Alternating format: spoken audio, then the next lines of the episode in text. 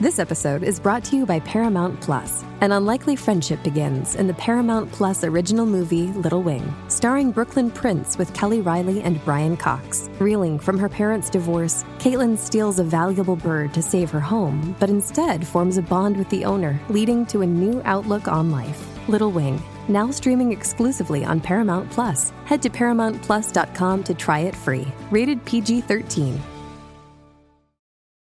Find a fresh take on a fall getaway to Wilmington, North Carolina and beaches. Enjoy hiking trails in a state park, fresh seafood with a side of live music, and fall festivals galore. Then live it up along the Riverwalk in Wilmington's historic downtown. With three island beaches, Carolina, Curie, and Wrightsville, and a vibrant downtown, you get the best of the Carolina coast all in one place. Plan your fall getaway at WilmingtonandBeachesVacation.com.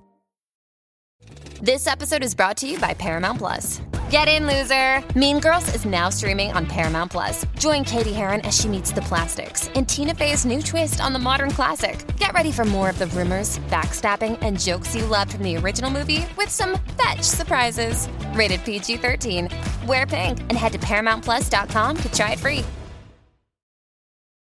It's only a kick, a jump, a block. It's only a serve. It's only a tackle, a run. It's only for the fans. After all, it's only pressure. You got this. Adidas.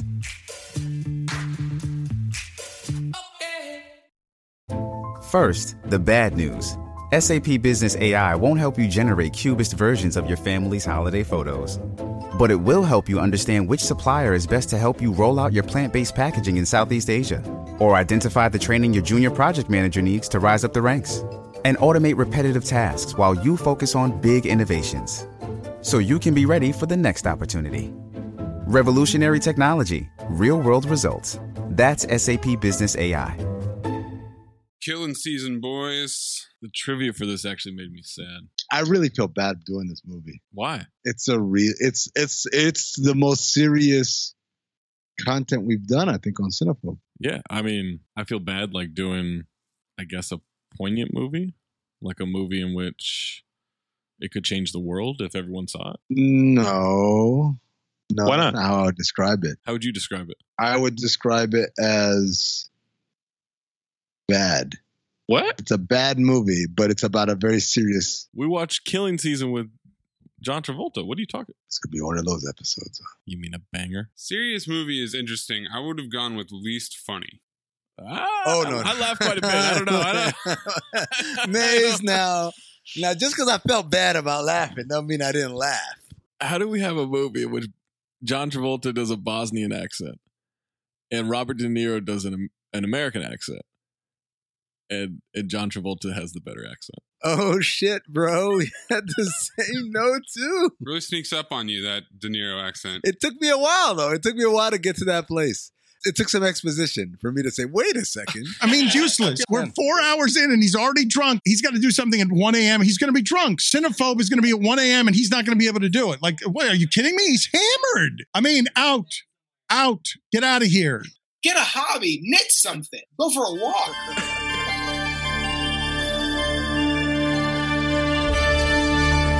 Previously on Cinephobe. How am I supposed to go back to the me before all of this pain? Excuse me. We're new in town and we've never had sex before. Would you give us a hand? I would have rather seen his cock. Out of way, Bobby! This episode in this movie exists. You bet your sweet ass I saw a lawnmower man. Oh, Teddy. I'll call some guys from my neck of the woods. We're not talking, Brooke, about a couple of queens who know a few grapples. We're talking about Polacks that don't have a goddamn future. You have a stupid heart and a stupid brain. Regular Einstein. You think I'm a coward? You're wrong. I'm not a coward. You're the coward. I'm not a coward. I love cocaine.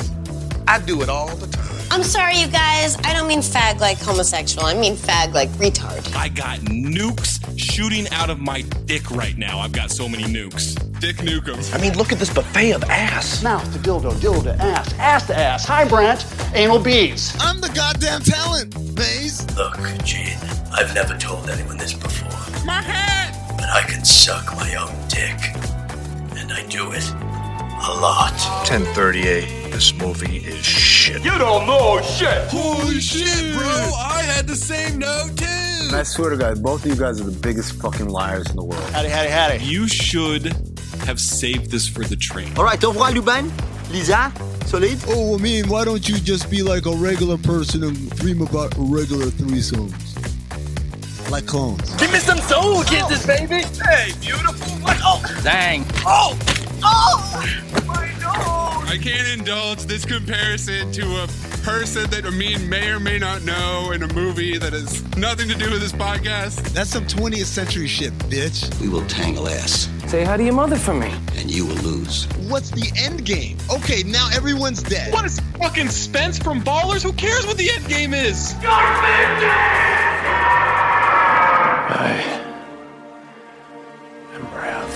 McCavity!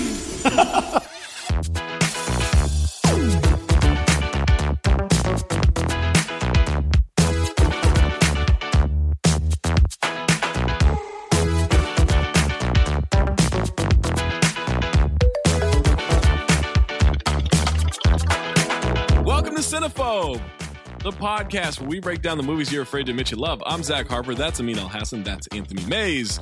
Patreon.com slash count the dings.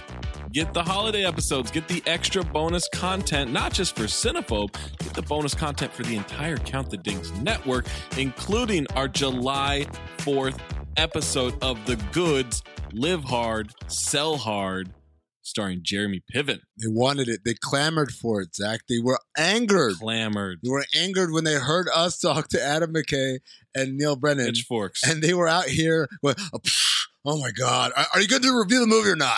That's what we got. That was our feedback. And so we said, fuck it. Throw it up. We recorded it before we even did the live stream. Because we, we knew. We knew how they'd whine. we we didn't that's not accurate at all we didn't know that that conversation was not going to be a even halfway representation of our regular stuff What? and also you asked to do an episode before because it would help you for to discuss on the live stream No. that's 100% what happened Are you insinuating that, like, I prepared for this? you Zach, I didn't know you could get offended. Matilda. If you have a review, review it on Apple Podcasts. Make sure it's five stars. Suggest a movie you'd like us to do, a month you'd like us to do. Give a funny line, not the whole thing. Zack Snyder, call us a piece of shit. Whatever you want to do, whatever you want to do. Just five star reviews. By the time this posts, we'll be up above 1,500 reviews, boys. I don't believe it. I think you should read a smattering of reviews to prove to me that we've had new reviews since the last time we did this Oh, podcast. have we had some reviews? Oh my god! I mean, I can't believe you don't know that we've had reviews. I'm definitely not filling time here. You stole my bit. Five stars. Yo, whoa, whoa, bro! You stole. I do the same thing too. Every every time we do no look pass, we got this segment called "This Date in NBA History" that I'm supposed to read off like all these fun things that happened, and I literally never have it up. Right. So I had to say, "Oh, Even though you know yeah, that we're going to that segment out of the out of the break yeah." I know what when that segment's going to be every single day, and yet still every single day. I get there and I say, "Oh, this is my favorite segment of the day." As I'm pulling up, googling feverishly what happened on that day. Five stars. Martin Lawrence month from Pod Listened, Black Knight, Blue Streak, National Security, He's got a catalog. Bad Boys Two in there. Five stars. Ricky Bobby, 602, June 27th. Submitting it all about the Benjamins. Oh, I like what you did there. Suggestion: Robin Hood Men in Tights from AD Samaniego. Careful. uh, Here for making Chappelle a repeat offender. Yo Mama, Andy Garcia, or Michael Keaton week. Try Desperate Measures. My wife made me watch it. Submission: Surf Ninjas, a surf emoji, a wave emoji, a ninja emoji. Surf Ninjas, is that real? Oh, yeah. Oh my God, are we not alive in the nineties? Ninja Month is coming.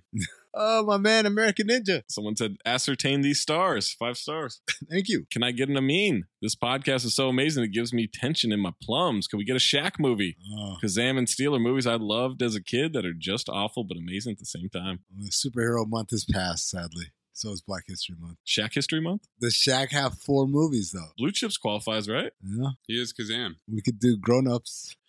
We could. I mean, we got to finish the franchise. also, if you have a submission, submit it. Just a reminder, it needs to be 40% or lower on Rotten Tomatoes for the audience score or the critic score. We got a new month. It's the month of July. We're back in the cage, boys. The Travolta cage. What? It's John Travolta month. And I took the first pick this time around. I selected the 2013 action drama thriller, Killing Season. It was allegedly an action thriller. Oh, there was some drama in there. You're out of your mind if you don't think there was drama, Maze. Killing Season stars John Travolta and Robert De Niro, a couple of repeat offenders. I wish I knew how to quit you. couple of mentions cutting it up. Cutting them up. We'll start with Johnny Travs. Travolta is back for the sixth time. You may remember him from episodes like The Fanatic, Battlefield Earth, Swordfish, Gotti, and I Am Wrath. Yeah. It's got a catalog, man. Oh, man. All bangers, all files. Savages in 2012, this movie in 2013, and The Forger in 2014. What's The Forger, you ask? He plays Raymond J. Cutter. And the synopsis is a thief works with his father and son to forge a painting by Monet and steal the original. Together, they plan the heist of their lives. Does he play the father or the son? Holy Spirit, for all I care, 9% qualifies. Robert De Niro, you may remember him from The Fan. Out of way, Bobby! He had Red Lights, Being Flynn, Freelancers, and Silver Linings Playbook in 2012, Big Wedding, Last Vegas, American Hustler, and Grudge Match in 2013, and The Bagman in 2014. I get that he like likes to get paid, but does he ever make good movies anymore? Anymore? No. Silver Linings Playbook was probably the last pretty good one. How do you feel about the Dirty Grandpa franchise? I know you love Zach Efron. Three time repeat offender, I wish I knew how to quit you. Milo Ventimiglia. From That's My Boy and Grown Ups 2. He was in That's My Boy and Kiss of the Damned in 2012, this movie and Grown Ups 2 in 2013, and then Tell and Grace of Monaco in 2014. This was like a very hot moment for him, right? Elizabeth Olin is in this. She was in Thank You New York, When in Rome, and Wingman Incorporated. Her? Killing Season was directed by repeat offender Mark Steven Johnson. This guy. Wasn't he uh, Ron Artest's uncle slash agent? I don't think that's accurate. Okay. You know him from directing Daredevil and Ghost Rider. He also wrote Daredevil and Ghost Rider. Grumpy Old Men, Jack Frost, Simon Birch. Third time for this guy. Evan Doherty wrote this movie. He wrote Snow White and the Huntsman. He sold that script for $3.2 million. How? Good lord. It's not even an original movie. Took a classic and gave it some edge. He's had the Teenage Mutant Ninja Turtles reboot and also the new Tomb Raider. Synopsis for Killing Season Two veterans of the Bosnian War, one American, one Serbian, find their unlikely friendship tested when one of them reveals their true intentions. Okay. Tagline The purest form of war is one on one. No, it's not. It's not accurate, right? It's not accurate at all. Combat, sure, but not war. Combat and war are two different things. right. feel like that's something you'd hear at like Summer League. Yeah. this five on five shit is a waste of time. Give me that one on one. Zero estimated budget. Couldn't find an estimated budget there. No, me either. I'm curious. It grossed $38,000 US, but 1.1 million worldwide. What a discrepancy. I don't believe any of the numbers on this movie. I'm guessing it was big in Bosnia? What? And you think like in Sarajevo, people were like flocking. I do. You think this movie is Yusuf Nurkic? It's big in Bosnia? You don't? You don't agree? Where do you think they wanted to watch this movie then if it made $1 million worldwide? I don't know. Where is Travolta Island? Is that international waters? Zach's house. He's just been renting it every day for the past however many years. Before we jump into this movie and you listen to the rest of this podcast, Killing Season, you can find it on voodoo.com, IMDb TV with a smattering of ads. Yeah, we're on YouTube. If you go to Amazon Prime, just it's there. Killing Season receives 10% from critics on 20 reviews on Rotten Tomatoes, 29% from the audience on over 5,000 ratings. Not a lot of people have seen this. Amin, would you like the positive or the negative reviews? Guess we gotta go with the positive, right? I'm a glass half full kind of guy. Well, everybody's just thinking about the negative. Well, I think the the glass is half full. Everybody thinks it's half empty. Harvey S. Carton of CompuServe. Fakest name What? No. in the game. Hold on. CompuServe? Okay. We did this. Like, You- wh- which episode did Okay. we do this? Yeah. All right. Oh yeah. Which episode did we do it? It was like nine ago. It was not nine ago. It was a long time It was ago. longer than that. Yeah, it was like pre me fixing my audio situation. Probably shortly after the discovery of 20th century bitch. Somewhere around then. Yeah. So that's Last Action Hero. Because CompuServe, 20th century bitch. Horrormeister Eli Roth would get a charge out of the torture scenes. Nope. First of all, no, he wouldn't.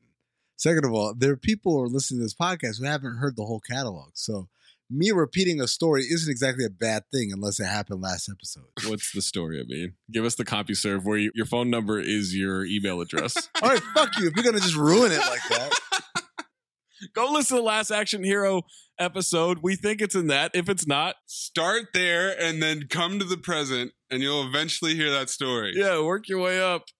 Eric Cohn of IndieWire. Killing Season could have been made 20 years ago and looked the same. It's a time capsule to an era of humbler, stupid movies. No, it couldn't.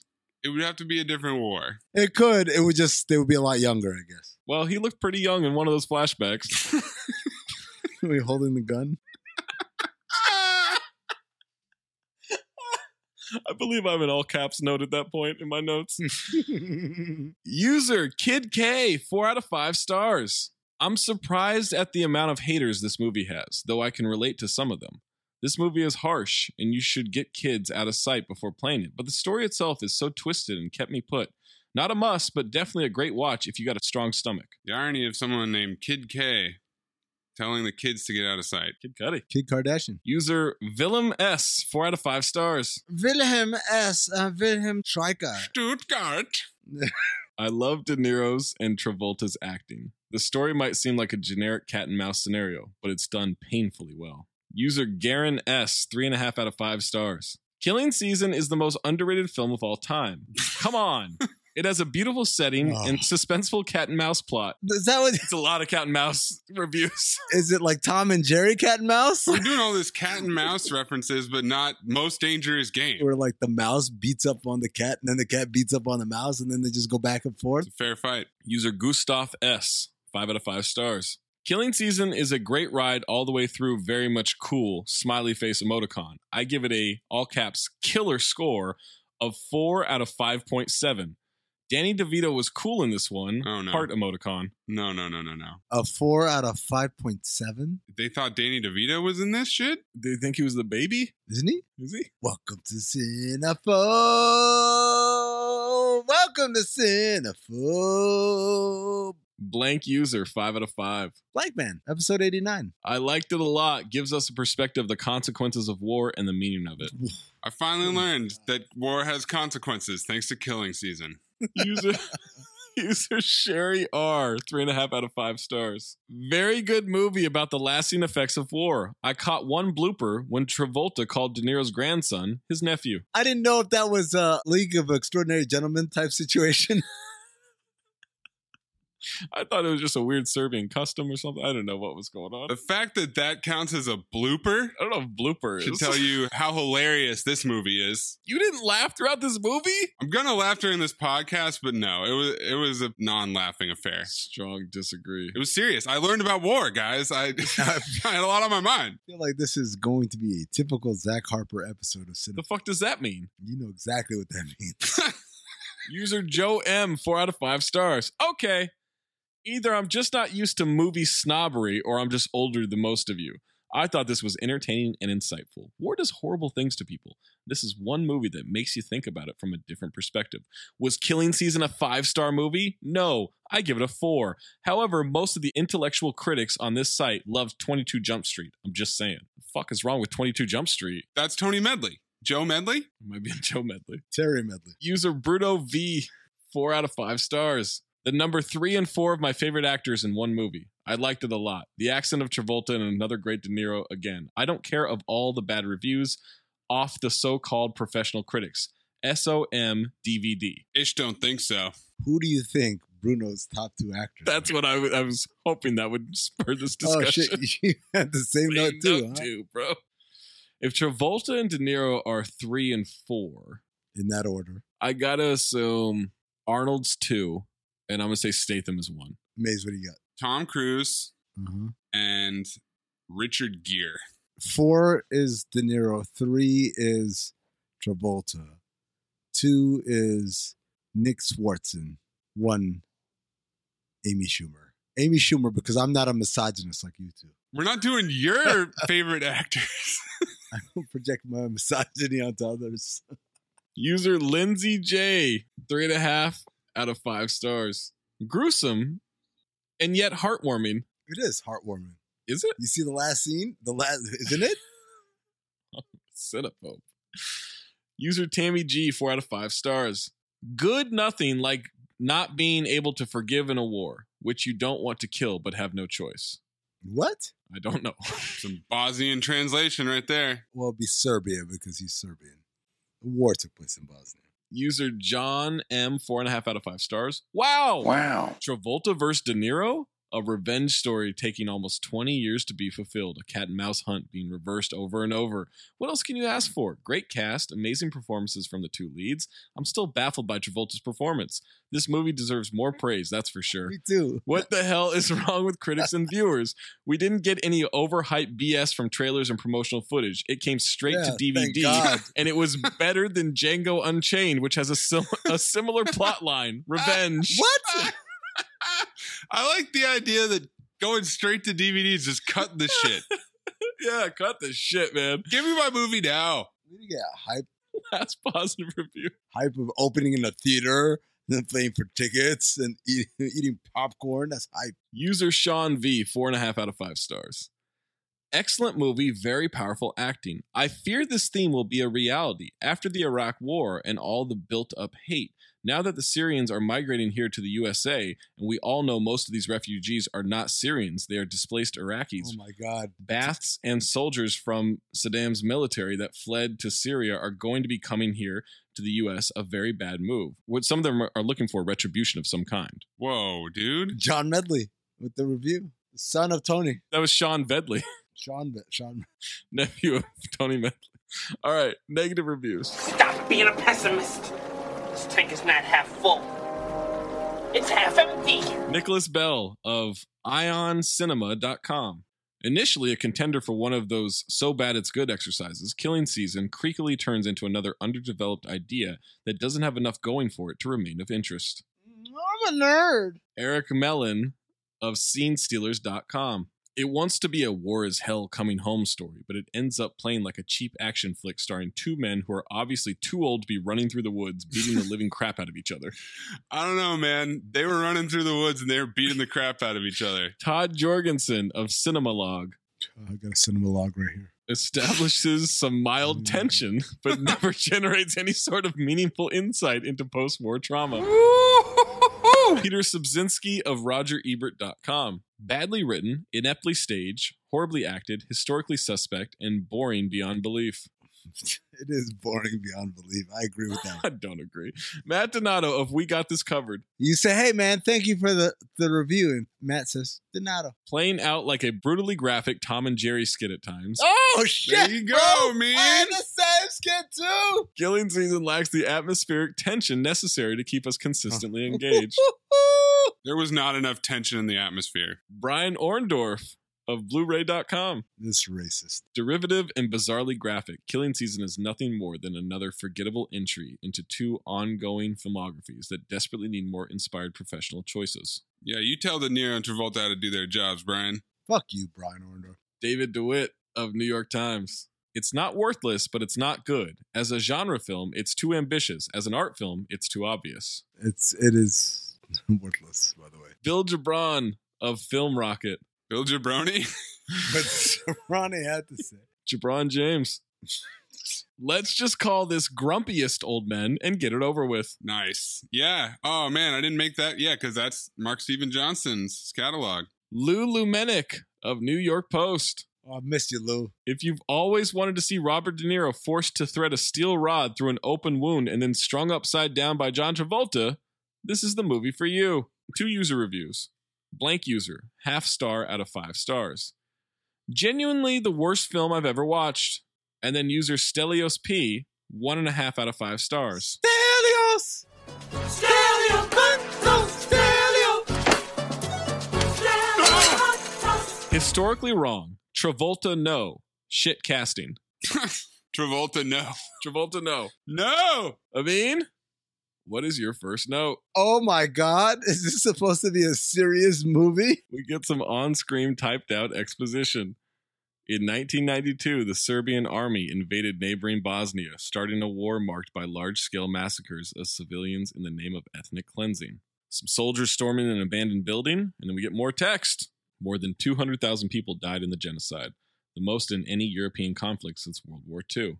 I don't like that we, we put World War II instead of the, the number two. Why do they do that? I hate it. It's so pretentious. So you guys are just out on Roman numerals, huh? It's like Rocky does that. Oh, God, don't get me started. on Star Rocky. Wars does that. Yeah. But don't get you started on Rocky. You don't like Uh, Rocky? Yeah, fraud. Oh my god, what a fake champion. Rocky the boxer or Rocky the movie? The boxer, he's a fraud, which then makes the franchise a fraud. No, Rocky is a fraud. That's true. He didn't win. He loses in Rocky 1. And they just gave him the fucking belt in Rocky 2. Like he doesn't win. They tie, right? They tie in Yeah. Rocky 2. He gets his ass beat by Clubber Lang. Up and down the ring, by the way. Yes. Rocky 4, Future Cinephobe. he lets his best friend go out there and get fucking murdered. Yeah, murdered. Didn't throw the towel in. Lifted some weights and shit. Yeah. Rocky 5, he lets his opponent catch AIDS. Oh, that's a Rocky no? loose interpretation of what happened in real life. Let him. I mean, did or let's- did not his opponent have AIDS?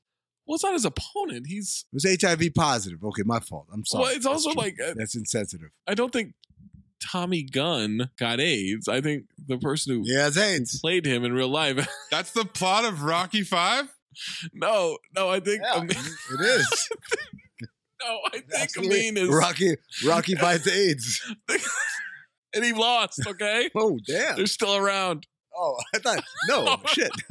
What the fuck? What are you talking about? No, Rocky won, man. Rocky beat AIDS. I don't think that's accurate. No, it is accurate because Rocky six, who's dead? Adrian. Guess she didn't. Oh my God. You think she died of AIDS? That joke is too terrible for even cinephobe. Oh my God. What's your next note, Zach? More soldiers storming this building. We'll lighten it up a bit. Firing at people. Looks like Call of Duty. Yeah, we get the classic POV shot of the gun. I think it's an actual level in one of the Call of Duties I've played before. I wrote. I don't know if it's okay to laugh at this. Spoiler alert. I would know that it's okay to laugh at this. There's explosions, there's hummers, there's tension, there's more text. In 1995, American military forces and their NATO allies finally intervened, launching Operation Deliberate Force. Now they're in like a Call of Duty rail yard, they're rotting corpses in a train car, soldiers sad. That's when I figured out they're American soldiers. Because they were sad. American soldiers are the only ones with feelings, as we know. Because American soldiers are never sad about war atrocities. Gosh, I hate them. prisoners are looking on as they walk through the field. It's an ambush. There's a firefight near a, a compound. They surrender out of nowhere. Yeah. And then the U.S. moves in, and there's a guy with a scorpion tattoo. I wonder if that's going to make an appearance later. Yeah, I missed that part. Soldiers are now executing prisoners on a hill. They shoot six of them. They stop the last one, and holy shit, it's John Travolta. His eyes are so piercingly blue. The way he turns around Then they shoot him. as they're shooting these uh, prisoners of war, violating every Geneva Convention there is. One dude missed. He shot the guy in the neck. He didn't shoot him in the head. Right. What a pussy. Then also, I asked the question: Why didn't they all shoot at once? Why are they going one at a time? Like it's some sort of fraternity dare. It's more cinematic, you know? And it's so obvious that Travolta is just on a stage somewhere in front of a green screen. Kind of looks back and is positioned in a way where, like, you might be looking back at something happening behind you. You know. Yeah, I like like. Is it in yet? then they shoot him. I thought, wait, he's dead? I don't remember this. now we're in Belgrade, Serbia, present day. Travolta is alive and he's walking through the street with the most aggressive chin strap beard I've ever seen. You can tell by the way he uses that walk, he's a woman's man. No time to talk. He's walking into a pub, a man at a table waves to him, and he's speaking Serbian. Holy Beijing, Batman! The whole top of his head is like they Oh just. my god. you know those paint rollers? Not even a brush. It's like just a roller. They just dipped it in the paint and then I mean, my next note John Travolta is Serbian Carlos Boozer. Oh, Hmm. yep. Same note too, bro. I had a little later on when the lighting was a little different, but it looks Yeah. like shoe polish on his head. this is the stage where obviously he's bald, but he's trying to like pretend like he was bald for the role and not bald in real life, right? This is before Pitbull became his best friend. He loves Pitbull, man. He loves him genuinely. And Pitbull loves him too. Yeah, I mean it's a bromance. Help him go bald, man. Just accept it. Come home. The hair on his head connected to the incredibly aggressive chin strap with the pronounced round circle on his actual chin. It looks so much like Iron Man's helmet. Oh, I didn't even notice that. Yeah. Question Have either of you ever gone beard, no mustache, Lincoln style? No, absolutely not. I wouldn't even know how. You'd shave your mustache. That's how. Oh, okay. From the moment I grew a mustache, I've never shaved my mustache. I've trimmed it, I've made it thin, I've made it thick, I've done all sorts of things. I've never gone mustacheless because there's an old Sudanese saying, الراجل بدون شنب مثل الحصان بدون ضنب, which means a man with no mustache is like a horse without a tail. He's early for the meeting. He wants a file. The guy wants the money. The waitress says, live long, and he won't look at her. No, no, no. The waitress says, Geely. I got the same note too later. is this how Serbian interactions go? What's happening? Nobody talks to each other? Pretty much. I mean, the bartender was giving him the fuck me eyes big time. Yes. She'll give me the fuck me tits too. Travolta shows him the money, pats the table for the file. It's a bunch of NATO files and soldiers. He pulls out a file of Robert De Niro and focuses on that. And now he's laughing to himself. Oh, he's acting his ass off, is what he's doing right For there. 18 years, I've waited. He takes a shot, takes the file, and he leaves. And the man asks him, So what now? And for some reason, he starts speaking in English. Not some reason, absolutely no reason. no, no, no. There's a reason. What's the reason? So that Maze can clip him saying, Hunting. I'm going hunting. Hunting. Hunting. And that's the credits. cold open. Classic Serbian cold open. Whenever he talks, I write it like how I want it to be said. All right, now we're spanning a creek and some wilderness. Bobby's hiking. He sees a hawk or a falcon or some shit. I don't know. Bald eagles. What are you talking about? American Pie. We're just getting close ups of him watching it. He's traversing the rocks on a creek or a river or something. He's tracking something. He's gathering wood. He's building a shelter. And I wondered is Robert De Niro homeless in this movie? Robert De Niro's boring life was my note. They got us with this nice misdirect here because he's carrying this long bag that looks like it holds guns, but no! It's a camera, and not just that, it's an old school Nikon film camera. Taking photos of wild bucks at golden hour, just Giannis and Chris Middleton locking horns. His knees bothering him. We've all been there. Causes a stir in the hut, and the wildlife runs away.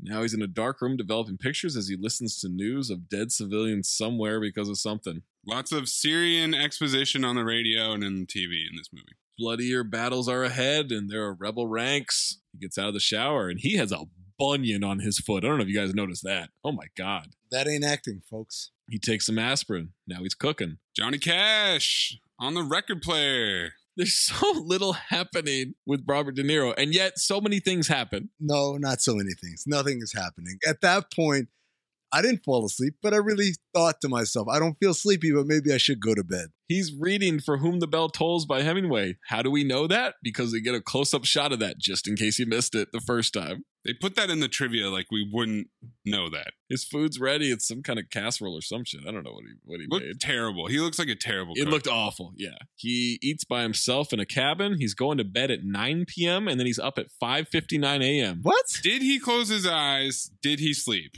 9 to 6 a.m.? Yeah. You know how people say, like, people have committed war atrocities. How do you sleep at night? Barely comatose for Robert De Niro. Jesus Christ. 9 to 6? Well, Maze does bring up a good point. Did he sleep? The movie did not make it seem like he did. But also, old people go to bed early and wake up early. That's the thing. That's true. Would you guys ever want to retire in solitude like this? Like, would you ever want to spend the last of your days out in the woods by yourself? last of my days. I'm trying to spend my life right now out in the woods by myself. Look, if it weren't for the whole no electricity, no running water, no internet thing, I'd be out in the woods right now. The moment they can give me that in the woods, I'm gone. You'll never hear from me again. All right, Zach. No, I don't think so. Like I appreciate some solitude, but I'm going to need a little bit of action. I don't think I could do it. It would just, I feel like I would go totally nuts.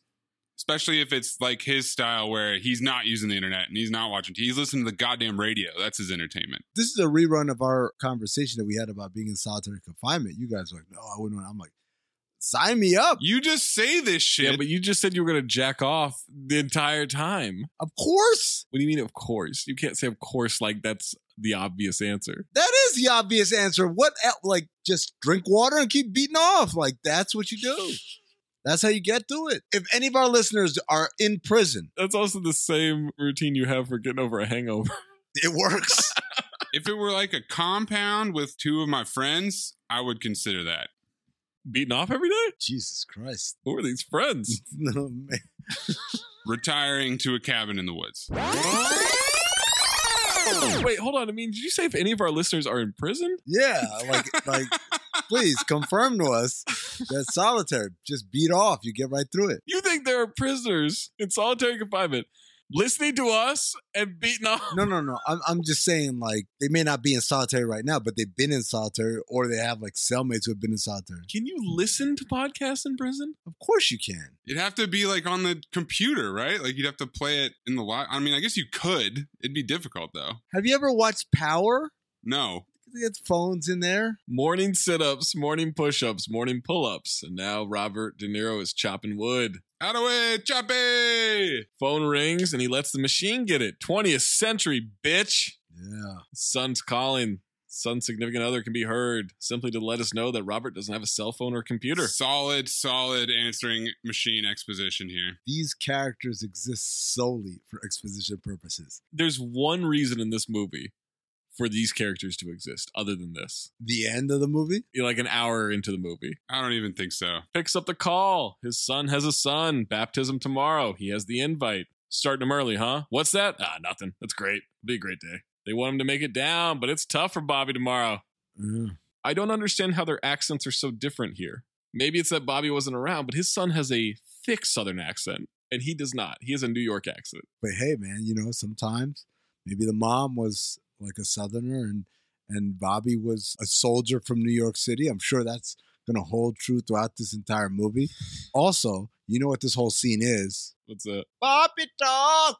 We get some question position to let us know that his ex wife's husband of 20 years will be there. Son offers to drive up and surprise him. He says, better call first. This awkward phone call's over. He's a horrible father. Is he the worst cinephobe dad? What about John Ritter's dad in Problem Child? He owned the store. He was running for oh, mayor. that's right. Yeah, he was pretty bad. uh, No, the worst dad in cinephobe history is the lawnmower man dad. You want to get stupid? Oh, yeah, he is. He beat the shit out of his kid. Which we do not condone on this podcast. But for some reason, it's funny in that movie. I don't know why.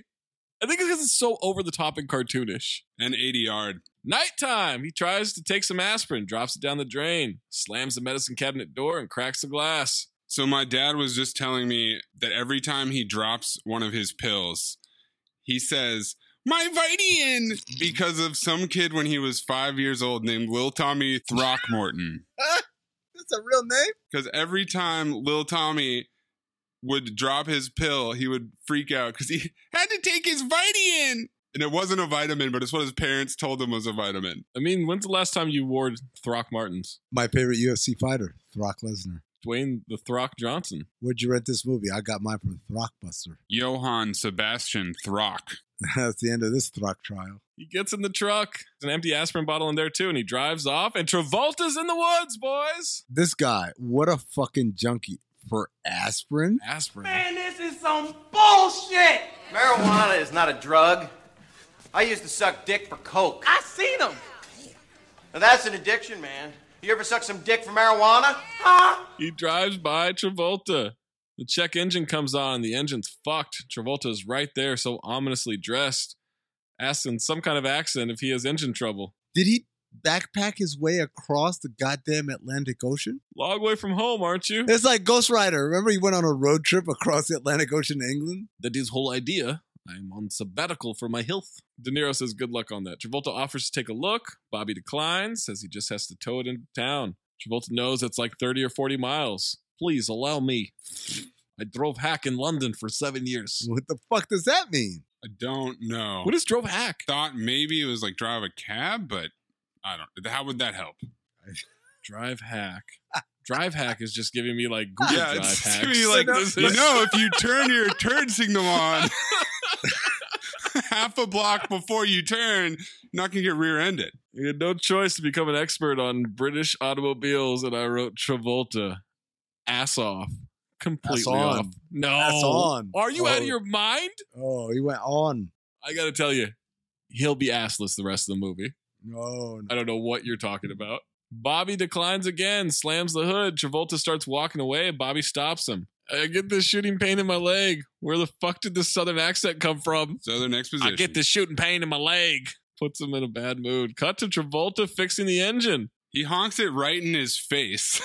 and Travolta goes, Patience! I just tried to revive car. patience. I'm trying to revive God. Our introduction to Travolta speaking English is that broken English. He's from another country. He has a thick accent. Okay, that's believable, even though his accent isn't. Keep that in mind. He tries it again and it works. Bobby calls him a miracle worker, and Travolta says, I don't like American cars. Very finicky. Very Mm-hmm. finicky. There's thunder, there's lightning, it's raining hard, and this cold blooded motherfucker, Robert De Niro, says, All right, peace out, and just drives off. And I said, Out of the way, Bobby! He used his leg pain as an out of the conversation. He's headed to the drugstore. Travolta's name is Emil Kovacs. We get the worst lightning strike animation since Troll 2. Yes, not expecting it from this movie. Didn't need it. Thunder would have been fine. It's dumping rain, guys. Ford drives away. He watches Emil walk away in the mirror and then stops, throws that bitch in reverse, turns around. He wants to make sure he's okay out there. Where he's from, this is nothing. Says Ford hasn't heard of it. Says, try me. Small village, local mirror. I am Balkan mongrel. What was Travolta's plan if De Niro had just driven off? Wait for him at his house. I think he was just going to stalk the cabin, right? If we're getting into Travolta's plan now, do you want to do that now? Or do you want to wait a little bit? I mean, He found a file about like who the guy is and shit. right. How did he find him in the middle of nowhere where he's clearly cut himself off from He's a hunter. Yeah, he's a hunter. Hunter? We don't know how long it's been. We're assuming that he went straight there from Serbia, but could have been months of hunting him I don't down. think he went straight there. I don't think this is a taken situation. No. Benjamin Ford knows it. Bosnia. He was stationed in Bodlia. Emil says they're brothers in arms. Shakes his hand again. Small world. Says it's too dangerous to drive. He's going to ride it out. So he's welcome to join him. I would hate to be bothered. I could lie to you and say it's the Christian in me who wants to come along. But the truth is, anything happens to you out there, it's going to come back and bite me in the ass. There's a word for it. I believe it is karma. This tie is black knot. Mays just clipped every Travolta quote in the entire movie. No. it's hard to decide, but there are some ones where he goes extra, so. We cut to the cabin, and Emil is looking at the mounted gun. It's Tom Sawyer's Winchester rifle from 19CB. 1873. It's the gun that won the West. Yeah, you hunter like me. Moose is in the house, guys. That's where Elk is in the house. Ford shows him his actual hunting weapon, not a gun. It's a bow. It's shaped like a Batman weapon, by the way. He didn't come halfway around the world for just mountain air. I came for trophy, elk. 18 months ago, he applied for a license for five bull. So much exposition right here. Perhaps you come with me tomorrow. Storm will be over, air will be clear. Who knows? Maybe you get lucky and add another head to your collection. I cannot get enough of this accent to the point where I started thinking about what if Moose was in this movie and then Emil was in The Fanatic? Like, what if Here, here is a meal. You rot my head and you rattle my head. you rockin', rockin'? You're rocking, rocking like I go to bed. Emil shows him the rifle. Wait, it's not a rifle, it's a monster bow. Robert De Niro asks him, Jesus, buddy, you fighting the Indian Wars? I'm problematic. It's a problem. Very clean, strong draw, not jerky like yours. Mine won't snap. Any bow can snap. That's fiberglass. We get a whole fiberglass in the Oh, factory. man. Fiberglass exposition. I wholeheartedly agree. And I said, wait a second. Wholeheartedly is not a word that people who English is a second language typically use. Right. I agree. Wholeheartedly. That was the after the war. No, before the war. I was soldier like you. Sometimes it's difficult to know when to leave the battlefield, you know? You Message. talk about the fiberglass. Funny beer bubbles. Find their way on the malt. during the manufacturing process. Fiberglass beacons, bit by bit. Perhaps you come with me tomorrow. One day you're tracking your quarry to the grass and the rocks and the, the mud and the rain and the snow, and finally you see your prize bull right in the sights and snap, it breaks. You're a weird duck. The vocabulary seems to be very advanced for someone who is ESL. That's where I wrote the note on. Like when he said tracking your quarry, no, Goran Dragic has never talked about tracking your quarry. Quarry, not your prey. Is Goran Dragic a hunter? I mean, he's half Serbian. What does that mean? He's half Serbian. like half a hunter then? I don't, I don't understand what the math is there. Like it's so obvious. Don't you get it, Zach? Little Bosnian exposition going on in the scene. Also, he looks at a picture and he says, What is this photographer? Are they gonna fuck already? Like, what's going on here? Oh man, the sexual tension in here is electric. I think that's static electricity. Ooh, shuck his cock. Really? You are a photographer? It's the church up in God's Creek. It reminds Emil of home. Did Emil not know he was there for dinner? No. He wasn't gonna eat until asked to eat. Travolta's playing it super cool this whole time. Too cool. Way too cool. He's like, I'm good. I'll just go hang out outside in the rain at any point. It doesn't bother me. He starts eating. He likes it. He has something to return the favor. Goes to his bag, moves a knife aside, and has some Jaeger. Fucking Jaeger bombs! Or the true hunter. I'm gonna get fucking wasted tonight. I'm gonna drink Heineken's and Jaeger bombs all fucking night. Jaeger bombs? Fucking shower in that shit. Fucking Jaeger bombs. Jaeger bombs. Jaeger bombs. Fucking Jaeger bombs. Jaeger bombs. Jaeger bombs. I like how he says, I have gift for you. Hold on. And he opens his box. Oh, not, not this. Hold on. Let me hide this. Not this gigantic knife. I'm going to hide this under under something else. Oh, this bottle of uh, very uh, popular American beverage among university age students. It's called Jägermeister. Have you heard of it? It's a great gift. What would you do if someone said, I got you a gift, and they come up with some Jägermeister? I would say no. I was blown away that Jägermeister actually means master hunter. I knew that there was a buck on it, and that should make sense, but it just never even occurred to me that that was a thing. Ford says it's too late for him. Do not think of it as drink, think of it as painkiller. Always drink with friend. He has many rules, mostly breaks, but not that one. And then I wrote, wait, did he just toast a Gili? Maze, can you clip this? Givoli. Live long. Givoli. Cut to them being drunk. Yes. Meal talking about the women who fuck all night. Yes. I'm not killing you. Wow, wow, we were. Wants to know some war stories. Very nice. Ford says the past is dead. Let's keep it that way. Ford drinks to forget. Emil drinks to remember. Ford will play his game. He doesn't remember much, but he does remember this. More booze than blood over there, and there was plenty of blood. What kind of accent is that, motherfucker? what are you doing? It's a Jägermeister kicking in. Emil wants to know if there's anything he missed about the war. Which is such a weird fucking question. Even for a Serbian. It's a weird question. Wow, what's that supposed to mean for a Serbian? Emil thinks American soldiers just lob missiles from their safety on an aircraft carrier. That wasn't Ford's experience, as we get some flashbacks of death. My people will say we love Americans for three drinks, but we've had five, and still I love you. Let's have six. LeBron, tell us about that. Not two, not three, not four, not five, not six. Not seven. Now they're playing Johnny Cash on the record player, watching the fire, and Emil knows Johnny Cash. Hell yeah, he does. Word for word, I love this song. Two men in black. Leave your guns at home. Don't take your guns to town. Ford's leg hurts again. Shrapnel.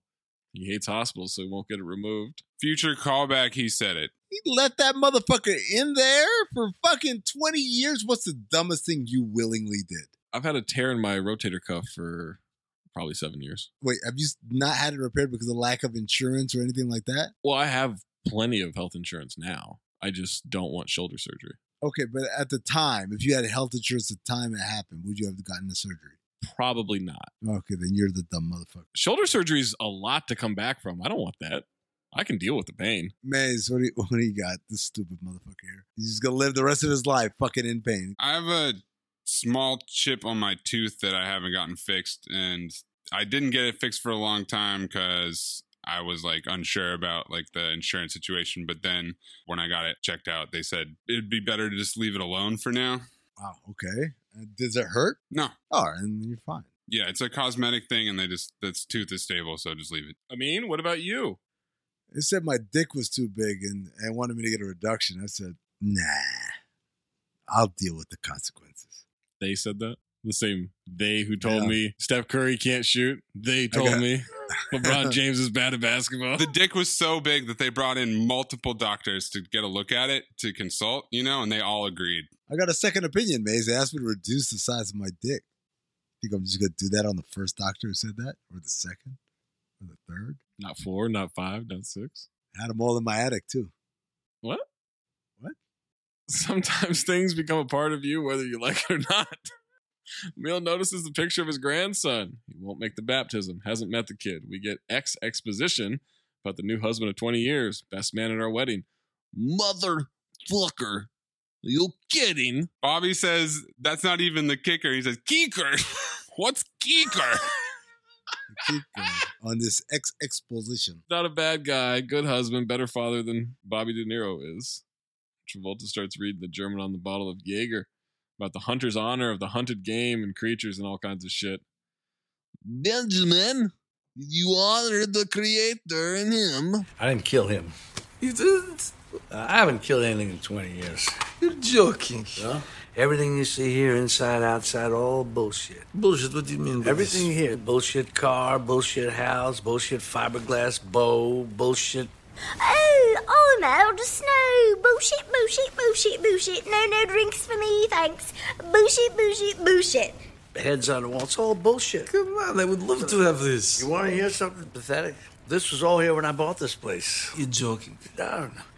Furnished with rustic interior design Oh my elements. That's God. what the listing said. That's it's all bullshit. Everything's just all bullshit. But he grew up in a place like it, smaller, not as nice. It was the real deal. So this is the part where I said, wait a second. Is it possible that of the two of them, De Niro has the more ridiculous accent? Because I didn't realize this whole time he's supposed to be a southern mountain man. Well, to be fair, he's only used about 10% of his dialogue so far. It comes and goes to the point where I was so distracted with Travolta's situation that I did not even Yeah. realize De Niro was doing one half the time. Travolta's comes and goes too. A lot. Nah, but his is so much better. Not nearly as much. There's certain words that Travolta says where he has no accent. He shows him his dad's silver star, says he fought in three different wars in four different countries, and he couldn't get one of those. No prize for Ben. No prize for Ben. That's not good. Well, how we were. Where it talks about the first time he hunted with his dad, taught him how to make a bow. His dad called him Eagle Ah. Eye. Happy Duck. Emil says it's time for him to be roughing it again, declines the spare room. Tomorrow at dawn, West Fork, if he's in, he'll get the first shot. Neil leaves with the stuff, and Ford's examining the Jaeger bottle. That's all the motivation he needs. He wants to be the master hunter. Cut to the next morning. They're traversing the land together, boys. Lots of bonding. They're hungover. Something about Davy Crockett at one point. No chance that this motherfucker knows who Davy Crockett No! David Crockett. David Crockett. Ford gives him a walkie talkie. His accent is back because he's telling a joke about an old man visiting a priest. 60% into this joke. This fucking joke. When it comes back later, I Ugh. lost it. Emil interrupts him with, Do you see him? Do you have shot? There's a buck right in front of him. And I mean, right in front of him. He was telling this fucking story and he didn't see the giant fucking elk nine feet from him. I thought he was up in a tree, and then I realized that no, he's like eye level. What did he put those pegs in? Like like 18 inches above the ground? He's just right eye level with that thing. Take him. He's nothing but a bag of meat and flesh and tendon. Take this shot, Eagle Eye. Ford declines the shot, says take him if he wants it. Emil then spooks him with some walkie talkie noise. Colonel Ford, You've changed. You pulled trigger back on Manacha. how do you know I was in Manacha? Get her done. Get her done. because I was there too. And then an arrow comes screaming past De Niro's head, hits the tree right next to him. He falls out of the tree onto the ground about 18 inches, and his bow is busted. That's how you know that fiberglass is trash. Can't even handle a fall. Ford crawls into the field to hide. Emil starts reciting the Jaeger bottle again. Real big movie for Jägermeister. Yeah, I'm product pitching. Word says he's not Bosnian. Emil says he's always wondered who would win in fair fight. That's what you always wondered? Both properly armed. Not I want to kill this motherfucker, but now I'd like it to be a fair fight. I wonder what this motherfucker is doing. This dude shot you in the back. Two men alone in the wilderness. War. Distilled. Their arrows buzzing his head. Ford says his bow is broken and it's not a fair fight.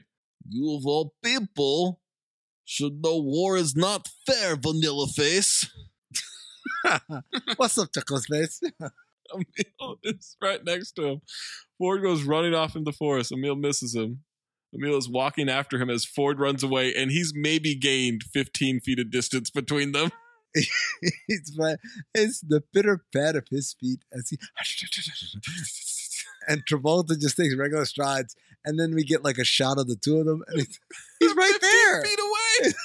like, uh, yo, Travolta, literally, if you just upgrade to a trot, you'll catch him. You don't even need the bow now. Catch him, he run past him with the trot. Like, do you think you could avoid someone hunting you with a bow and arrow?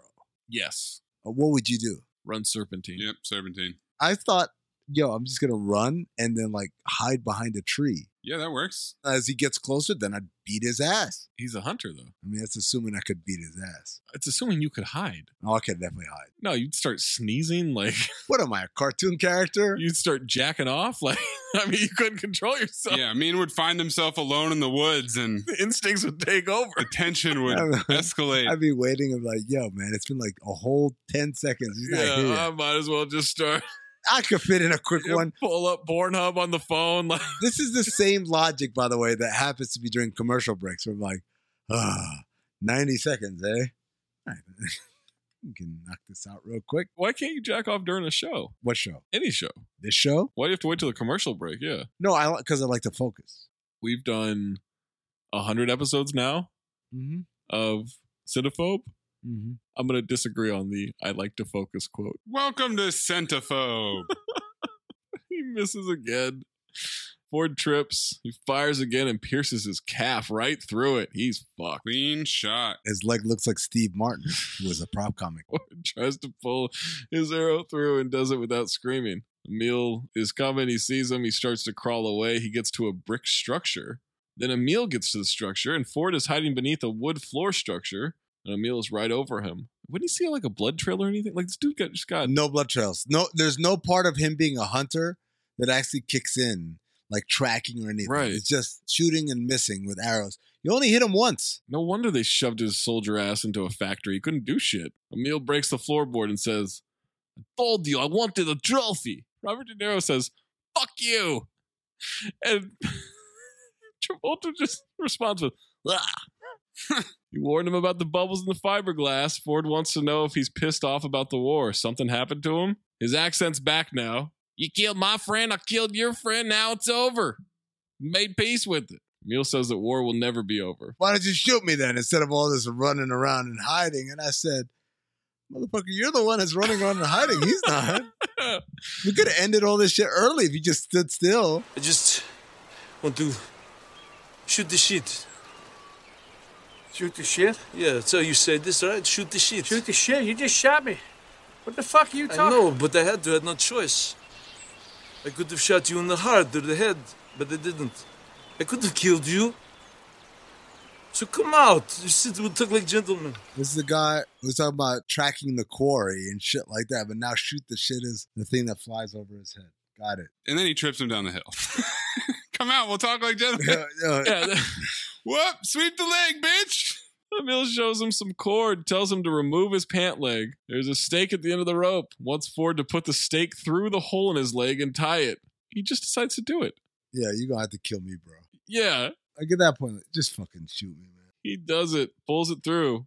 And I don't feel like it would be as easy to do as he did it. Don't worry. Calf muscle's very strong. Can hang like this for days without tearing muscle.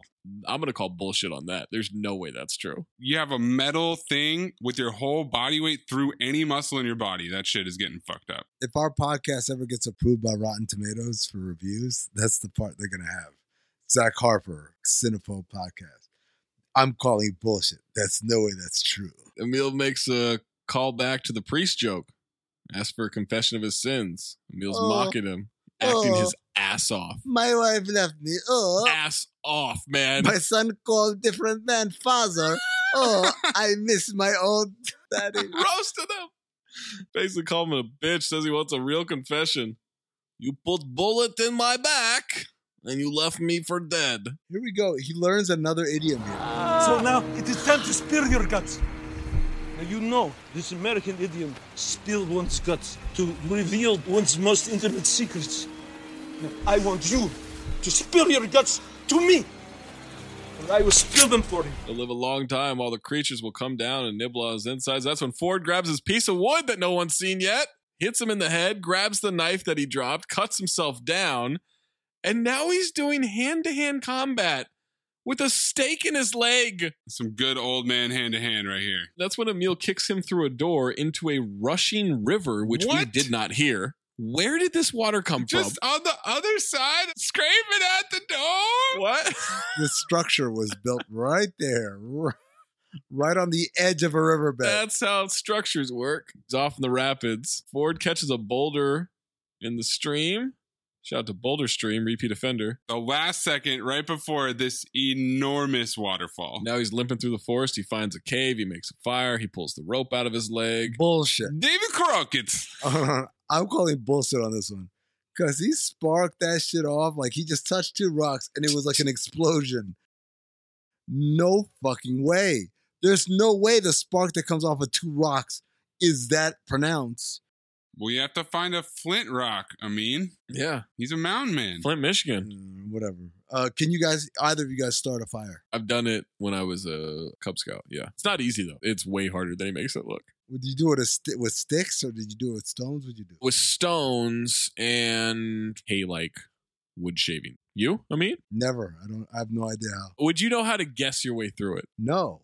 Why would I guess my way through it? I don't know. I'm just wondering if you could figure it out. Like I know you gotta s- rub the two motherfuckers together. Well, but- not rub them together. They're not. No, if you have sticks, you could do it that way. Oh yeah, okay. If you have That's what he was sticks, yeah. talking about, not the two stones. I think he thought you could rub stones together, and the fact that he hasn't denied it yet makes me know Oh, that yeah, I'm the right. silence is deafening. yeah, I mean, Yeah. he wasn't paying attention. He was looking at ass models on IG. All right. yeah, it was this 90 second commercial break.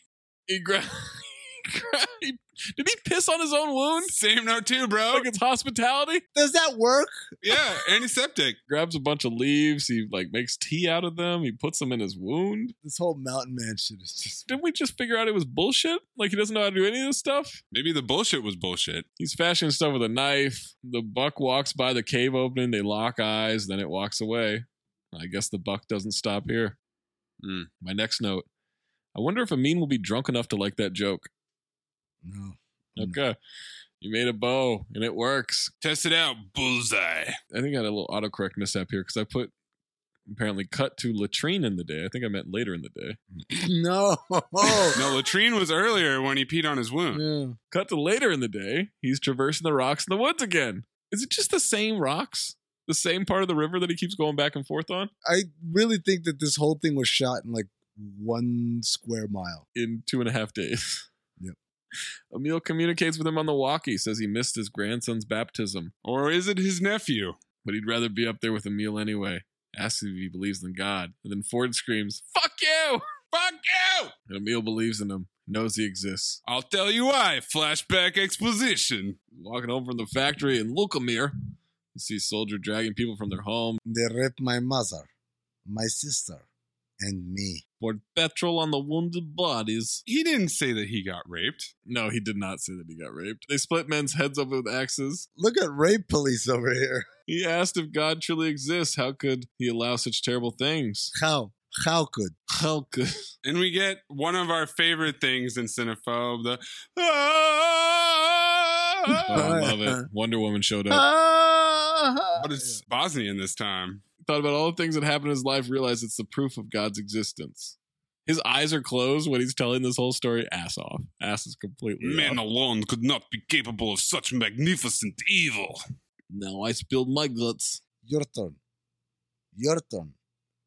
Your turn. Ford hears him when he screams your turn a third time. Son and wife have showed up to the cabin with the baby. Did they cancel the baptism? what a douche this exposition character is with his khakis and his sweater and his shirt under the sweater. Nobody's home. Car's there. Wife says they should have called.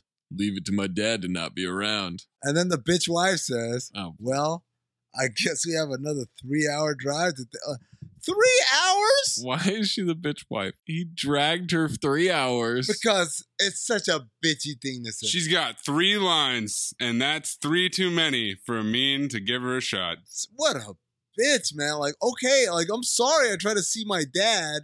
I'm sorry that I know if I say, hey dad, I'm coming up on this day, he's gonna say, Oops, I'm not home that day. He's gonna make excuses. So I try to surprise him because I know I need the element of surprise. And so his car's here. The motherfucker can't be that far away, but no. Ah, we drove three hours. Oh, we drove three hours back. Like, shut up. Stop talking. Just go go play with the baby or something. God. Ford sees them as he gets near the cabin. Emil says Benjamin on the walkie, and Ford can see him with his bow pulled on the family. They're unaware. Again, they're like 30 yards apart. all of this right now is one great metaphor because he says, I'm going to pull on your family. Oh, I can't hold it much longer. And then uh, De Niro responds, oh, We can play. You want your war? Come and get it. And I wrote, Well, first, I mean, he did have the accent come back and says, That's my family. If you threaten my family, I will end you, motherfucker. You hear me? I will end you, motherfucker. I will end you with an I. I N D. End you. You want your war? Come and get it. I give you a head start. There was a bottle of wine left on the porch. Emil walks up and grabs it. This Murphy's Law, no? Whatever can go wrong, will go wrong.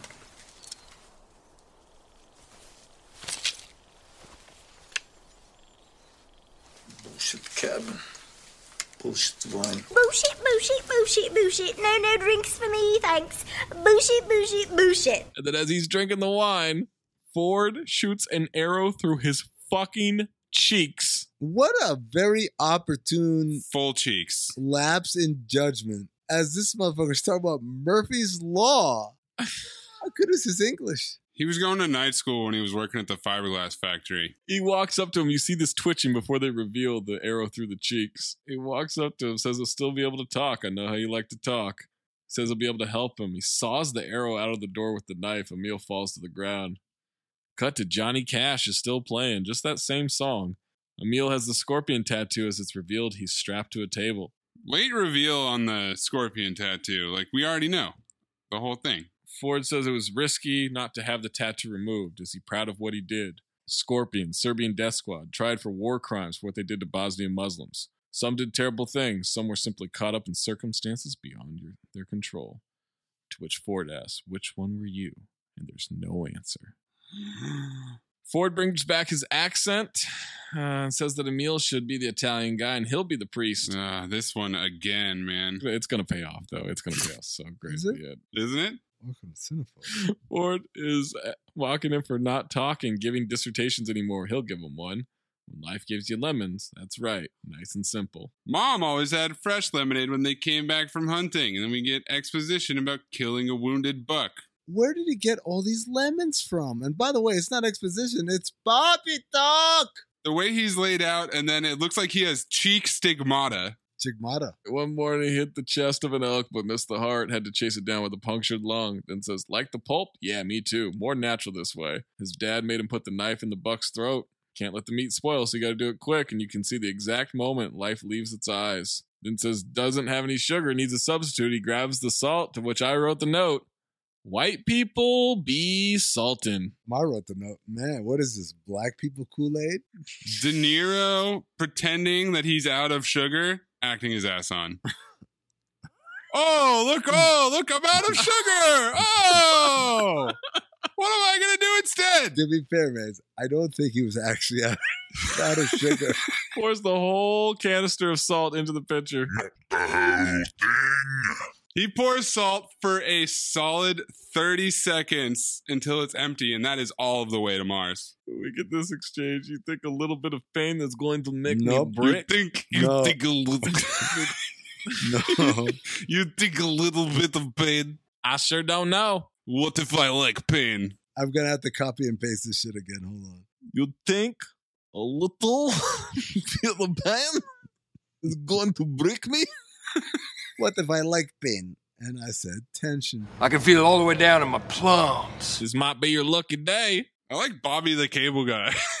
He's a good accent. Or is it on the wounds? Almost drowning him. Maze, please, please, please, please clip the gargling noise.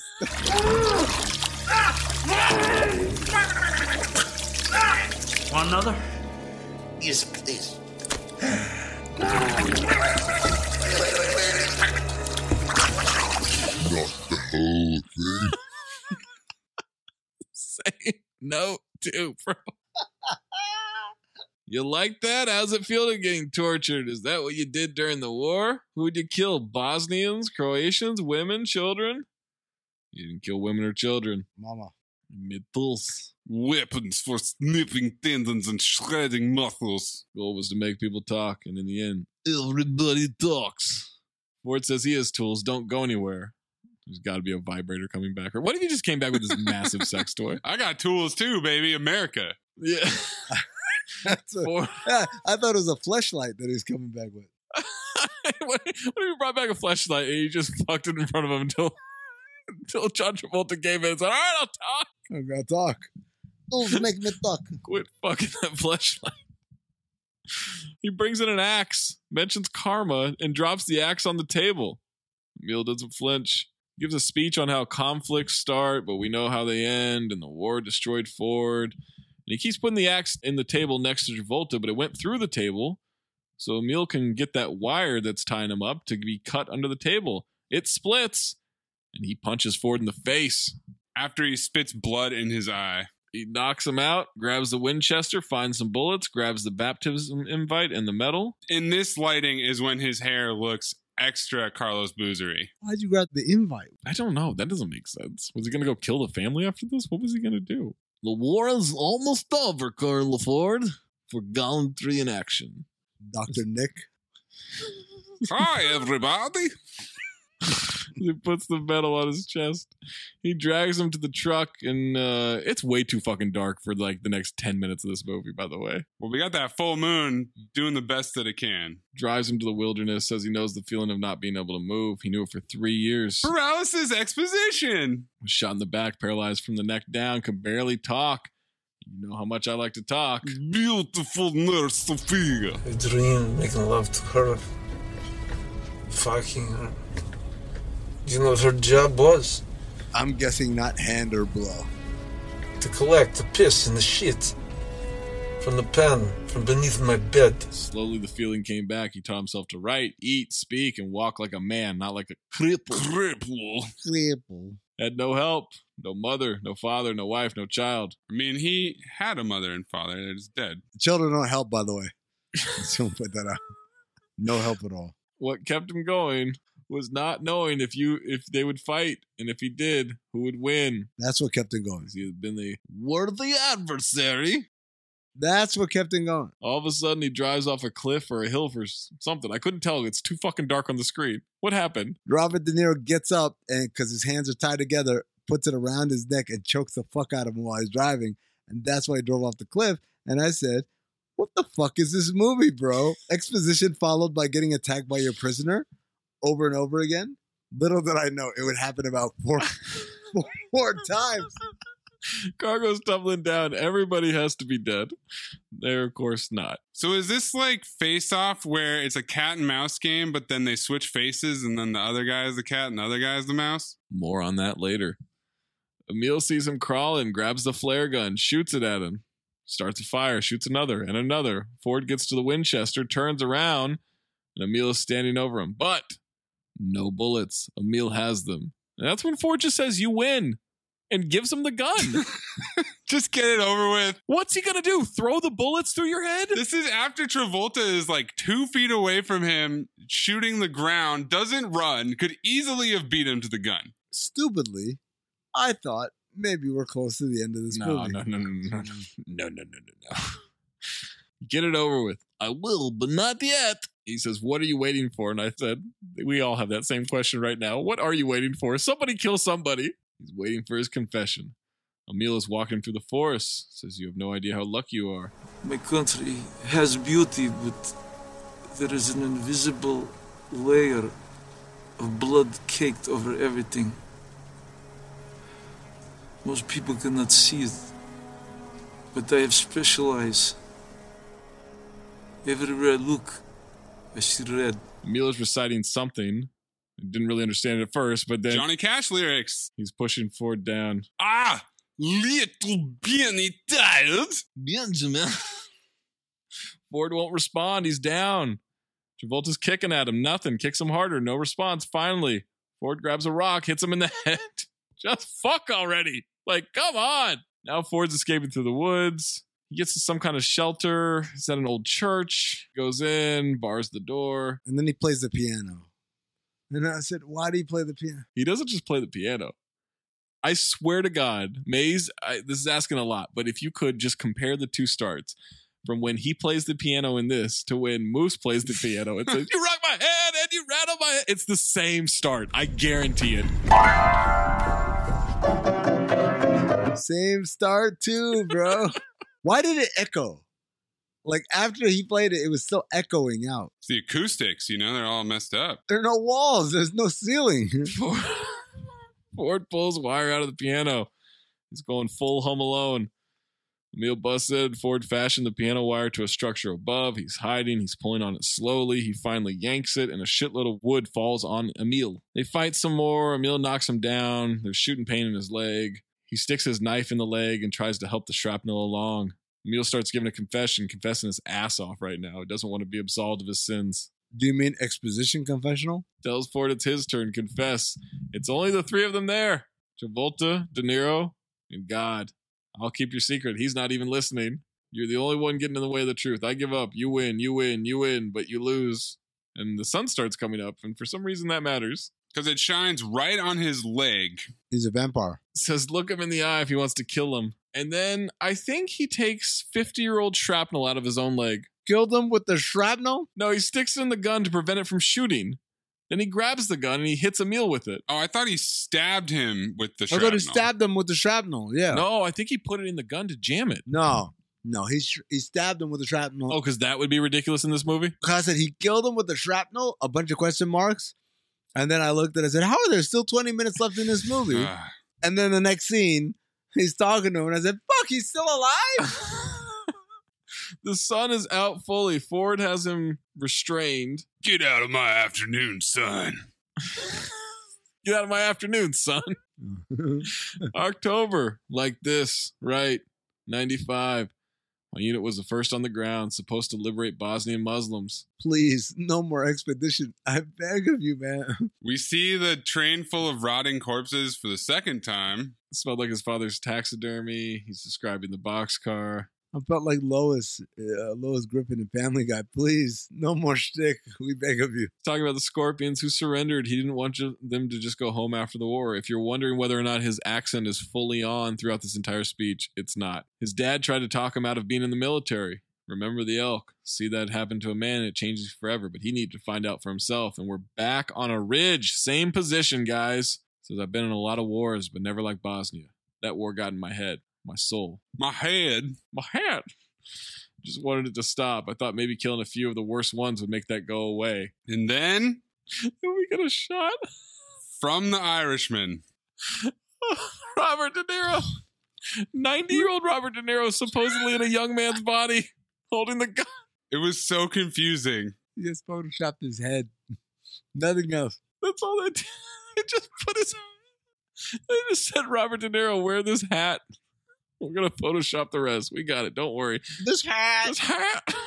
There is more commitment in Maze's southern accent in my hat than there is from De Niro at any moment in this movie. He pulled the trigger just like that. He became everything he hated about that damn war. Couldn't look himself in the mirror or his son in the eye. Emil was not prepared to die then, but he is now. Pull the trigger now. No. Then I was not prepared to die. But now you should pull the trigger. Jesus Christ, you're boring the fuck out of me. Just pull the trigger, shoot me, shoot me right now. I don't want to hear any more of this. We're both killers, are we not? We're the same, you and I. He is nothing but meat, meat, Myth and flesh, flesh and tendons. tendons. Put him out of his misery. Pay that man his money. Ford sees the bird in the in the air, yells, "Pull the trigger!" and he shoots the rock next to him. Bald eagles. How is Robert De Niro still standing? He had a fucking rope pulled through his damn calf. Calf's a strong muscle, so that one's fine. His shrapnel. He's been stabbed. Like he's in worse shape than Arnold after the stripper pole went through his leg in Eraser. The shrapnel's out, He feels fine. so he's probably feeling better than ever. Wow. Wow. But it's new. He throws the gun off the ridge, sits down next to him. That's a long ass ridge. I didn't realize they were that high up. Now they're just sitting next to each other. Where was Travolta marching him to? More like wilderness? Like this wilderness wasn't good enough? Now Ford's going to finish his priest joke. Finally, So this old Italian guy, he wants to confess to the local priest. He's getting on in age and wants to make it right with God. So he tells the priest, Father, back during the war, there was this beautiful woman came to my house and asked me to protect her from the Nazis. So I hid her up in my attic. The priest says, Well, that's a wonderful thing you did, my son. There's no reason to confess. The old man says, But it gets worse, Father she started to repay me with sexual favors, you know, like blowjobs and shit like that.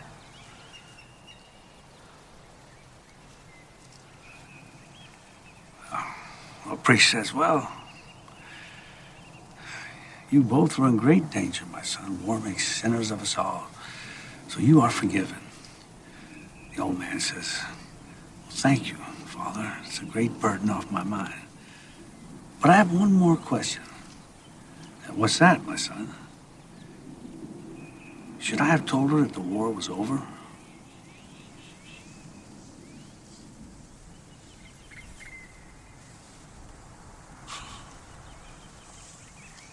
I don't get it. Ah, it's not that funny. What? I thought that was a pretty clever way What? to like make up for the fact that the joke wasn't funny. You thought that was clever? I did. I really appreciated that. Like if you shit on the joke before the audience can. telling me this man that knows about Murphy's Law and shit and knows all the Johnny Cash lyrics didn't get that joke? No one said he was smart. You saying Serbians are dumb? You saying Goran Dragic is half dumb? I'm saying John Travolta's dumb. Emil gives him the baptism invitation he stole. Which is why he stole it to hand it to him at this moment. He's got your eyes. Maybe I'll see for myself. Um, Camera pans up to the sky, birds flying. Bald Eagles. Emil walks back into that same pub. same bartender, still hot for him. Same titties. War report on TV. She asks where he's been. Says that he got hurt. He replies that he's healing. And they toast Gilly. He's got these two Raggedy Ann style like red dots on his cheeks, which is like where the scar, I guess. It looks like someone just pushed a red sharpie up against his cheeks. Uh, You know, you ever seen little kids who don't know what rouge is, so they grab lipstick and they fucking draw it on their own cheeks? You know you're not supposed to call it rouge anymore. I got I got made fun of for calling it rouge. what's this, what's it called? Blush. What's wrong with rouge? I apparently it's a very old person's term. Is that like fucking? Is it canceled too? Like, are we are we mad at colors now? Colors? Colored. You can leave my apartment key on the Davenport. Here? No, the Davenport, the Chesterfield. On this? No, does that look like a divan to you? Here? Leave 'em on the shiffer robe. You know what? Just take your keys. I don't know what the you're talking about. News report now in English on the war escalating like a Zack Snyder situation. No signs of anyone stopping. Hell on earth. De Niro pulls up to a house in suburbia. He has a gift. Why did he take a cab? His son answers the door. Sorry I'm late. They hug. Cut to shots of the forest, and we get to roll credits. And this is where I became super sad. Brilliant. with the trivia that Robert De Niro replaced Nicolas Cage in this movie. Totally different. Much better movie. This was supposed to be a movie called Shrapnel. Shrapnel is such a better fucking title than Killing Season. Hey guys, bad news. Nick Cage turned it down. We're going with our second choice, Robert De Niro. Oh fuck! Got to change the name now. How about Killing Season? This screenplay, originally titled Shrapnel, won first place in the 2008 Script Pipeline contest and was featured in the 2008 Blacklist, which is the top screenplays of the year that are not yet made into films. Shrapnel is the title we would have gotten two or three He said it's. It makes more sense, ties it all together because there's also a metaphor of like the shrapnel you carry inside you from a war. But no, we went with killing season. Breathe in through nose, out the mouth. Ass on, ass off. Teddy Rex, Moosey Teddy Rex, Teddy Rex, Moosey Teddy Rex. Ass on, fuck it, ass off. Ass on, fuck it, ass off. In a stunning, stunningly small cast, narrowly edging out the dude that he gets the file from and the bartender in Bosnia is Elizabeth Owen as the wife. Oh, misogyny. For ass on? Yeah. Ass on, I'm going with the son. I'm going with De Niro. Really? De Niro? Blasphemy. It was terrible. It's either De Niro or the baby. no, no, the son was bad, man. No, the baby was terrible. Didn't even cry. The baby was convincing. Shout out to the son, though. I, I believe he ad libbed, like, oh, he's sleeping. And then the baby's like, oh, he's awake. He's like, oh, he's awake. Hey, buddy. And that's when the wife, who you deemed the bitch wife, said, well, at least we only have a three hour car ride out. Her. This is a tough standoff. In a cast with so few people in it, we somehow split. You're going with the son, and Zach went with De Niro? De Niro or the baby. I can be convinced of the baby. the baby's not credited. Damn cold world. I, I, also had questions about all of the people doing the war reenactment. None of them were credited. Nobody credited, yeah. I'll go with Milo Ventimiglia, but what? Yo. De Niro had moments where he was okay, since it's a, a two hander, as they say. Like when they're out of sugar. In the biz. Ass off? I mean, it's Travolta. Like, not even close. Mukovics. Handing. I am going handing. the gas the mud. Are you good at keeping secrets? Absolutely. Because I've got a, a, present for you. Secret present outside by the dumpster. Is it a baseball mitt? To fit you like baseball mitt, like a glove. I hope. Golden dumpster nominees: Travolta's chin strap beard, Travolta's accent, Travolta's Carlos Boozer hair. Milo driving six hours with his baby for no fucking reason. the arrow through the cheeks and the moment when De Niro pulls the shrapnel out of his leg and stabs Travolta with it. I'm going off the board and I'm saying the fact that apparently in Serbian to say cheers is Gili. You know what? Yeah. Gili being in this movie does it for me. That's also my golden dumpster. Reference! in a very tough choice between which Travolta feature was the most distracting. I am going to go with his chin strap beard. Oh, that's amazing. Narrowly edging out the accent. The accent's pretty solid. But when I realized that it was the Iron Man helmet, I was freaked out. Actually, I'd like to change my golden dumpster. It's Robert De Niro not remembering he has an accent in this movie. My father. He is so in and out of that accent that it's alarming when he goes back to it. It happens so infrequently that I almost thought he was doing that part by mistake. It would jolt me out of a malaise. Full disclosure, I didn't notice when he went into accent. Oh, I picked it, motherfucker. You are the picker. I've seen it twice. I think I started watching it a time between the first viewing and this viewing, and I made it like 20 minutes in and I gave up.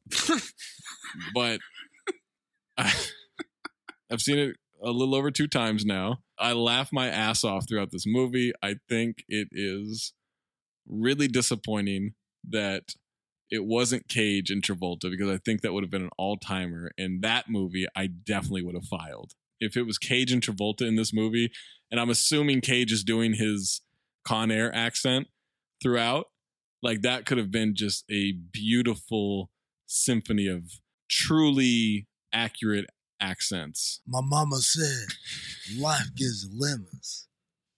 Make lemonade. Lemons from farmers market. from farmers market. It's a horrible movie. Like, it, I mean, it, it's a horrible movie about what you said is a very serious subject. Like, there is this could have been done in a way more respectful way." But I gotta be honest, I enjoyed it. It's so bad that I love it. It's a file for me.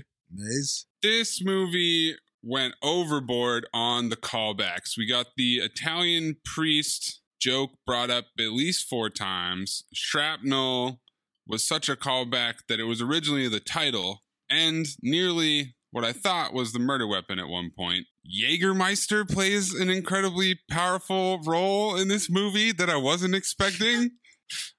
the movie is called Killing Season, and Zach described it multiple times before as a Bosnian assassin. That's what I remembered it as, yeah. So when he just shows up and starts trying to fix the car and playing nice, I'm like, kill the motherfucker! you got him right where you want him. That's what I didn't get. It's fucking killing season. End this motherfucker. He paralyzed you. if he got in the car and drove off, what was his next move there? Town was 30 to 40 miles away, meaning at least a 40 minute drive. However much time he was spending over there, we don't even know. Maybe he was going on a fucking vacation. Like, you're just going to hang out in the woods until he came back? and then pretended to meet him again? For a movie called Killing Season, other than the first scene, nobody gets killed. Not a whole lot of killing. It took a turn when they're shooting this shit and become friends, and it was not the movie I expected. And then when they cat and mouse each other to death, or not to death, to life, repeatedly, it had no suspense. As soon as he didn't kill him in the first scene, I'm like, no suspense. He's not gonna fucking kill this guy. If he wanted to, it'd be over it was boring as shit. I'm so curious how much this movie cost, how long it took them to make. Couldn't have been long, and I will phobe it happily. What? When the movie started, I was really worried. I already know like, yo, this, coming. This shit, I'm just saying, was, I thought this shit was like, like a little too serious to laugh at, man. Like, yo, it's fucking about genocide in goddamn Bosnia, and like, oh my god. And then the movie started. As I said, the movie started. And Travolta walks in the bar with his Beijing hat and his his chin strap, and uh, he says, "Hunting, I am hunting," and I, I don't want to like I don't want that to to overshadow the acting his ass off that he did when he received the file on De Niro. Like there's a little laugh and like a smirk and a look away. The pounding the table, man. Like he was nah, he was in it. Oh, it was that was virtuoso performance, and then obviously. The Tom and Jerry style. Hey, it's now it's my turn to have the upper hand. Now it's yours on the upper, the upper hand, complete with bad accents and everything. I laughed. I laughed a lot in this movie. I thought I'd fall asleep, but I didn't. And yet, so fucking bored. It's such a boring movie. Oh my god, I don't think I will ever, ever, ever watch it again, even if it's on, even if there's nothing else on. I don't believe you on that one. I do not believe you on that. One. It just doesn't even have enough moments of laughing out loud where I would show someone, oh, you got to see this shit. So it's a faux for me, Zach. Shocker. Shocker. Shocker that you pick faux before movies? I don't, though. Most of my movies I've filed. You vote four of his own picks. We've had this podcast for like three years now. You vote four times. Good for one a year. Next time we make love, you introduce me to Jade.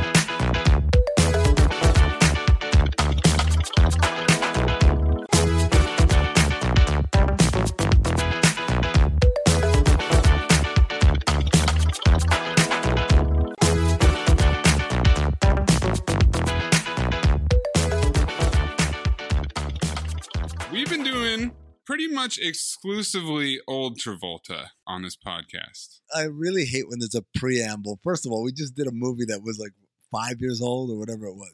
Second of all, the preamble really scares me. But go ahead. I know where this is going. John Travolta, thankfully for this month, he's got cinephobe eligible movies in every decade. And we're going to do a time honored cinephobe tradition of watching a sequel before we watch the original. We're gonna do no. an even more no. hallowed tradition. No, don't do of watching do a zero percent movie. Don't do it, don't please, do it. please, please, Maze, Maze. Honestly, I haven't begged this honestly since After Earth. Please, please. Please don't do this. Stuff. You know what? Now I'm in. The best part about John Travolta is that I do it. Have not determined which one I'm talking about because there are multiple options for what I just described. But we are doing do it, you fucking coward. The Sylvester Stallone directed "Staying Alive." Tax day is coming. Oh, no. But if you sign up for Robinhood Gold's IRA with a 3% match, you can get up to $195 for the 2023 tax year. Oh, yeah. Sign up at Robinhood.com slash boost by tax day to get the biggest contribution match on the market. Subscription fees apply. Investing involves risk. 3% match requires gold for one year from first match. Must keep IRA for five years. Robinhood Financial LLC member SIPC.